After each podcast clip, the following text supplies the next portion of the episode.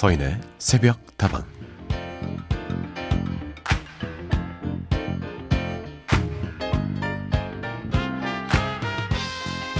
여러분은 가족이라는 단어를 떠올리면 먼저 어떤 마음이 드시나요?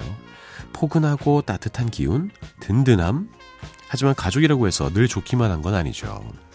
누구보다 가까운 거리에 있지만 그래서 더욱 서로의 상처에 무심하고 어떨 때는 남들보다 더 멀게 느끼면서 서로의 약점은 또 속속들이 잘 알고 있어서 언제든 강력한 한 방을 날릴 수 있는 그런 사이기도 하니까요.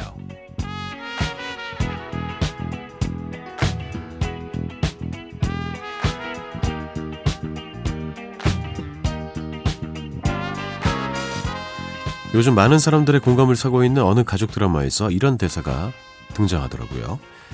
가족의 문제가 뭔지 알아? 서로 해야 할 말을 안 하는 거야. 이야기하면 먼지처럼 털어낼 수 있는 일을 세월에 묵혀서 진득진득하게 굳게 해. 물론 시작은 서로를 위한 배려이자 사랑이었는지 몰라도 결국 그 오랜 침묵의 세월에 오해는 한없이 쌓여만 가고 오해에 가려진 진심은 더더욱 찾기 어려워지고 말았죠. 무엇이든 세상에 당연한 것은 없는데 우리는 자꾸만 그 사실을 잊고 삽니다. 어쩌면 어느 누구보다 더욱 노력해야 할 관계는 다름 아닌 가족일 텐데 말이죠. 서인의 속도방 하루를 여는 오늘의 한마디였습니다.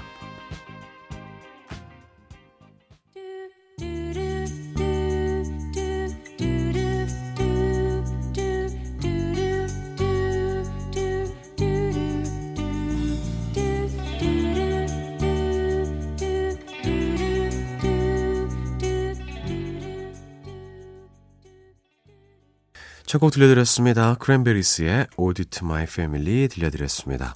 서인의 새벽다방 문을 열었고요. 오늘도 여러분과 함께 이야기를 나눠보도록 하겠습니다. 오늘 첫 곡 정말 그 가족의 느낌이 느껴지는 그 따뜻한 그런 분위기의 곡이었습니다. 여러분 어떻게 잘 들으셨습니까? 근데 이 크랜베리스의 보컬이 좀비란 노래를 불렀었죠. 그렇게 음산한 노래를 부를 때의 느낌과는 완전히 다른 음, 그런 voice color를 또 이 곡에서는 보여줬죠. 가족은 정말 어려운 것 같습니다. 근데 늘상 반성하고 그리고 되새기고 하는 건데 당연한 것은 없다. 아, 가족끼리 뭐 그래? 가족끼리 뭐가 고마워? 가족끼리 뭐가 미안해? 저는 이 말이 좀 음, 납득이 안 될 때가 더러 있어요. 가족이니까 더 표현하고 사랑해야 하는데 실제로는 그러지 못하는 경우가 많은 것 같습니다. 저도 언젠가는 가정을 이룰 테지만 어, 뭐 이럴 수 있겠죠? 예. 어, 저는 좀 표현을 많이 하려고요. 고맙다라는 표현, 미안하다라는 표현, 또 사랑한다는 표현을 많이 해볼까 합니다. 제가 이런 이야기를 제 친구들한테 막 하면은 네가 아직 가족이 안 돼봐서 그래 이러면서 제 머리를 쓰다듬더라고요. 이 녀석들. 야, 난 너희들과 달라. 아, 어느 누구보다 더욱 노력해야 할 그런 관계가 바로 가족일 겁니다. 새벽도방에 함께 해주신 모든 여러분, 여러분은 새벽다방의 가족이십니다. 자, 오늘도 편안한 이야기 나눠볼게요. 신청곡도 보내주시죠. 휴대전화 메시지는 샵 8001번입니다. 단문은 50원, 장문은 100원이고요. 무료인 인터넷 미니와 스마트폰 미니 어플, 홈페이지 게시판을 통해서도 함께 하실 수 있습니다.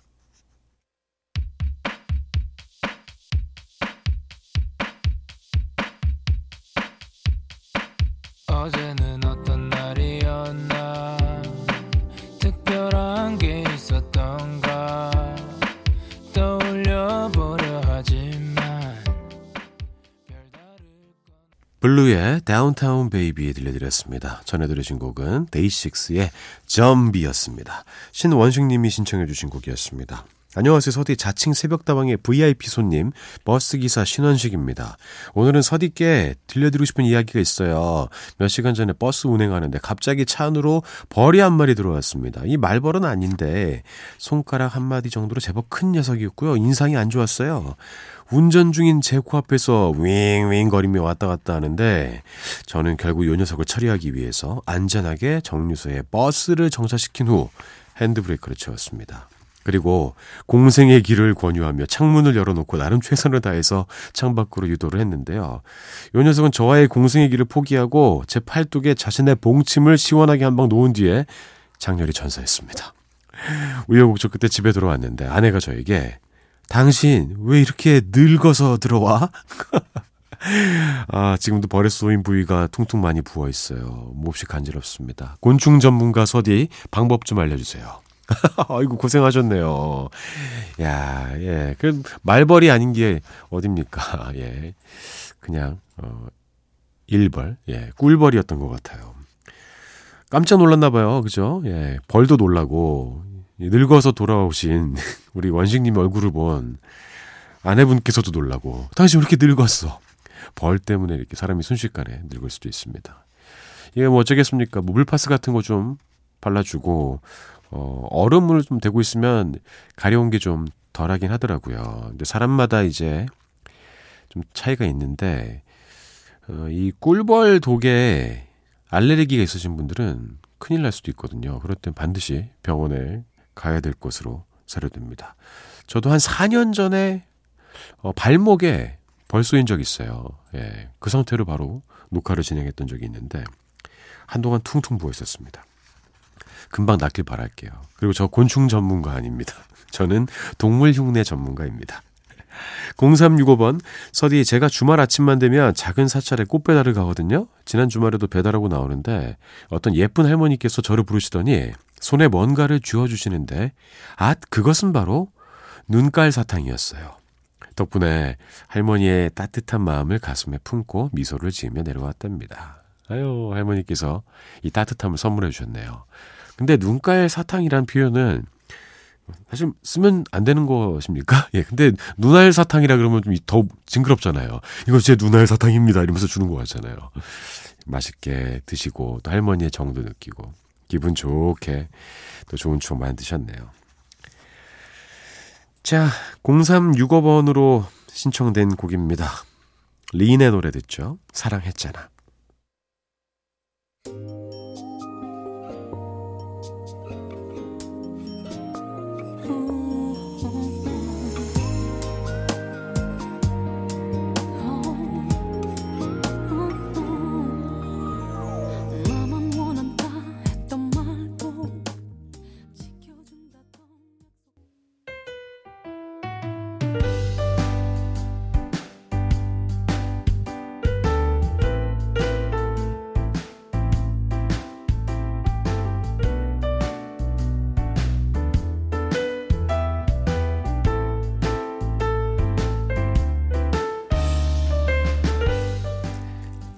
안녕하세요, 서디. 저는 58세의 아파트 경비일 하는 청취자랍니다.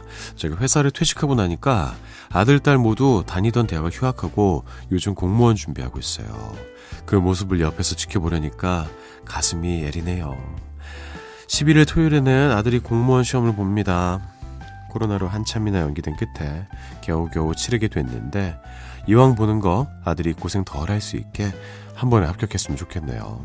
그제야 제 마음이 어, 덜 아플 테니까요. 우리 아들 힘내서 시험 보고 오라고 서디가 응원 좀 해주세요.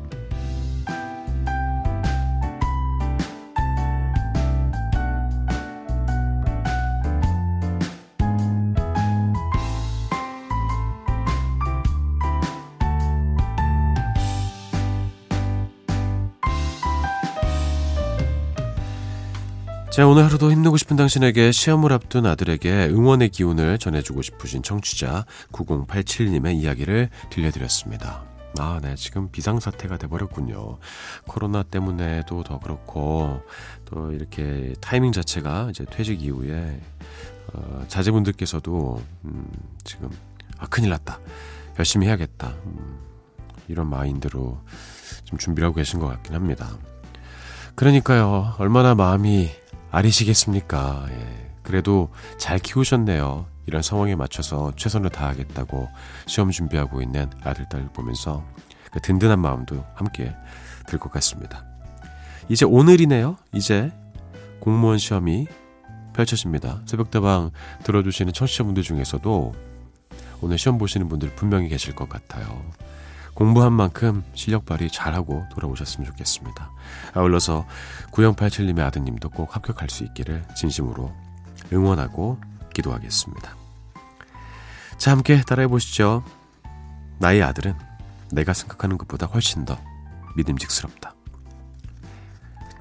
자, 오늘 하루도 힘내고 싶은 당신에게 하루를 시작하기에 앞서 저 서디의 응원이 필요하신 모든 분들 새벽다방으로 사연 보내주세요. 신청곡도 함께 들려드리겠습니다. 두 곡을 이어서 들어볼게요. 라이트하우스 패밀리의 High 그리고 문은경님이 신청해 주셨습니다. 웨스트라이프의 My Love. When you're close to tears, remember someday it'll all be over.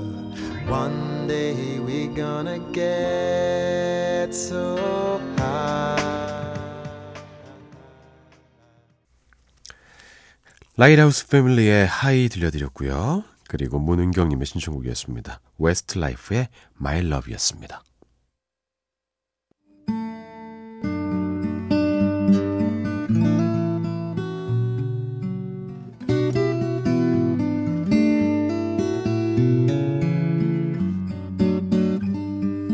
시간이 지나도 여전히 가슴이 뛰는 한 장의 앨범.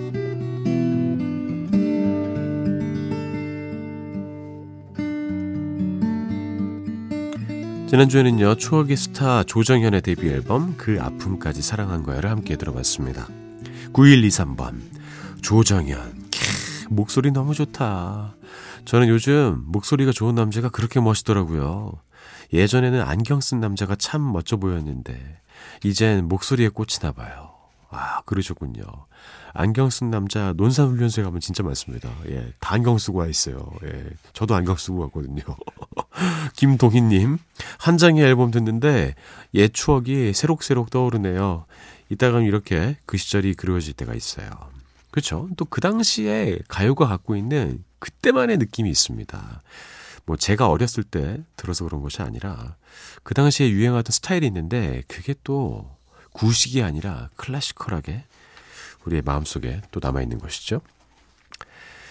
자, 한창 앨범, 오늘 함께 들을 앨범은요, 얼마 전에 향년 92세로 세상을 떠난 영화음악가 애니오 모니꼬네를 기다리면서 그의 베스트 앨범, 모리꼬네 60를 준비해봤습니다. 네. 참, 감각적인 앨범 표지 사진입니다. 어, 애니오 모리꼬네가 쉿! 이러고 있어요. 그리고 영어로 그 알파벳으로 엔니오 모리꼬네도 있고 그 꼬네 할 때 그 오자를 어, 영자처럼 표시를 해서 그 위에 이제 육자가 딱 붙어 있습니다. 데뷔 60주년을 기념해서 음, 만든 앨범이라 그래요. 쉿! 아무 말도 하지 마. 나 엔니오 모리꼬네야. 이런 느낌의 아주 멋진 앨범 표시입니다. 영화 음악의 거장이죠. 엔니오 모리코네 영화 시네마 천국, 뭐 미션, 황야의 무법자, Upon a Time in America 뭐 이렇게 500편이 넘는 영화의 주제곡을 만든 작곡가이자 지휘자입니다. 이탈리아 로마에서 태어난 그는 사실 트럼펫과 작곡을 공부한 클래식 각도였죠. 하지만 돈을 벌기 위해서 영화계에 뛰어들었고 자존심 때문에 처음에는 가명으로 활동하기도 했다고 해요. 하지만 60년 넘게 꾸준히 활동하면서 주옥 같은 영화 음악들을 만들었고 이제는 그의 음악이 없는 영화를 상상할 수가 없을 정도가 됐습니다. 이제는 영화 음악에 큰 별이 된 그를 기리면서 오늘은 2016년에 발표됐던 그의 데뷔 60주년 기념 앨범 모리코네 60를 가져와 봤습니다. 이 앨범은 그의 대표곡들은 물론이고요. 앤니오 모리코네가 직접 체코 국립 오케스트라를 지휘하면서 녹음한 앨범이라 더욱더 큰 의미가 있습니다. 자, 한 장 앨범. 그러면 지금부터 앤니오 모리코네의 명곡들을 만나보겠습니다. 가장 먼저 그의 대표 히트곡이죠. 영화 시네마 천국의 메인 테마곡과 러브 테마곡 이 두 곡을 이어서 들려드릴까 합니다. 각자의 아련한 추억 속으로 함께 떠나보시죠.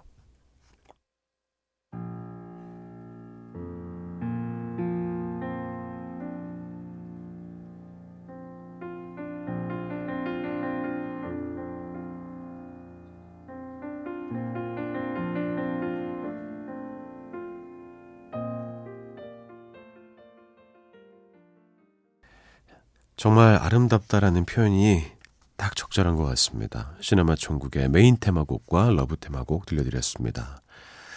정말 대단한 작곡 실력 아니겠습니까? 음악이 갖고 있는 그 힘, 음악의 영향력을 아낌없이 보여준 대단한 작품이었습니다. 아, 다음으로 이어서 들으실 곡은요. 역시나 첫 소절에서부터 전율이 느껴지는 명곡이죠. 영화 미션의 OST 가브리엘스 오보에입니다. 오보의 선율에 녹아있는 젊은 선교사의 올곧은 의지를 떠올릴 때마다 함께 영원히 맑아지는 것 같은 기분이 드는 곡입니다. 즐겨보실까요?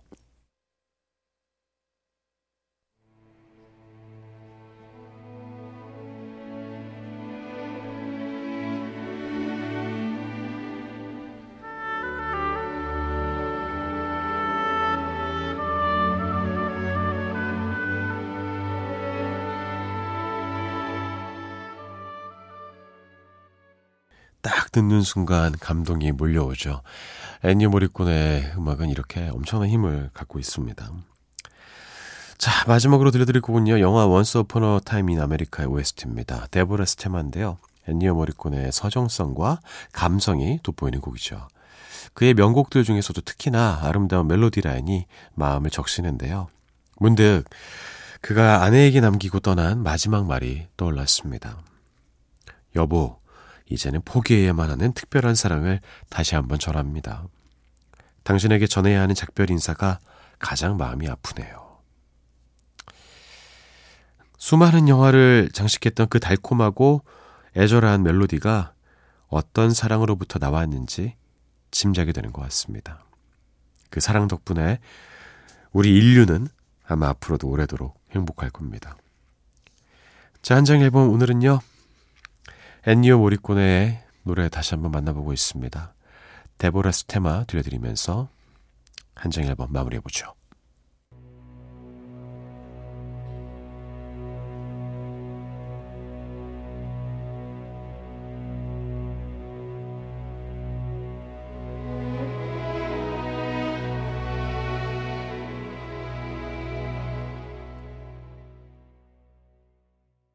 자, 오늘 한장 앨범에서는요, 애니오 모리코네를 추모하면서 그의 멋진 곡들을 들려드렸습니다. 정말 세월이 많이 흘렀네요. 네. 박인희의 노래 한 곡 떠올라가지고요. 함께 들을까 합니다. 세월이 가면. 지금 그 사람 이름은 잊었지만 그 눈동자 입술은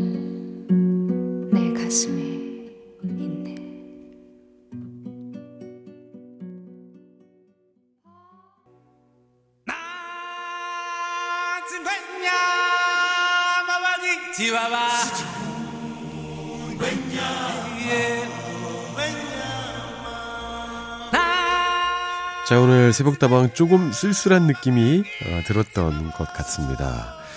분위기를 좀 반전시켜야겠어요. 잡아라 오늘의 운세 시간으로 분위기를 좀 바꿔보도록 하겠습니다. 여러분과 헤어질 시간이 다가옵니다. 자, 오늘도 띠부터 골라볼게요.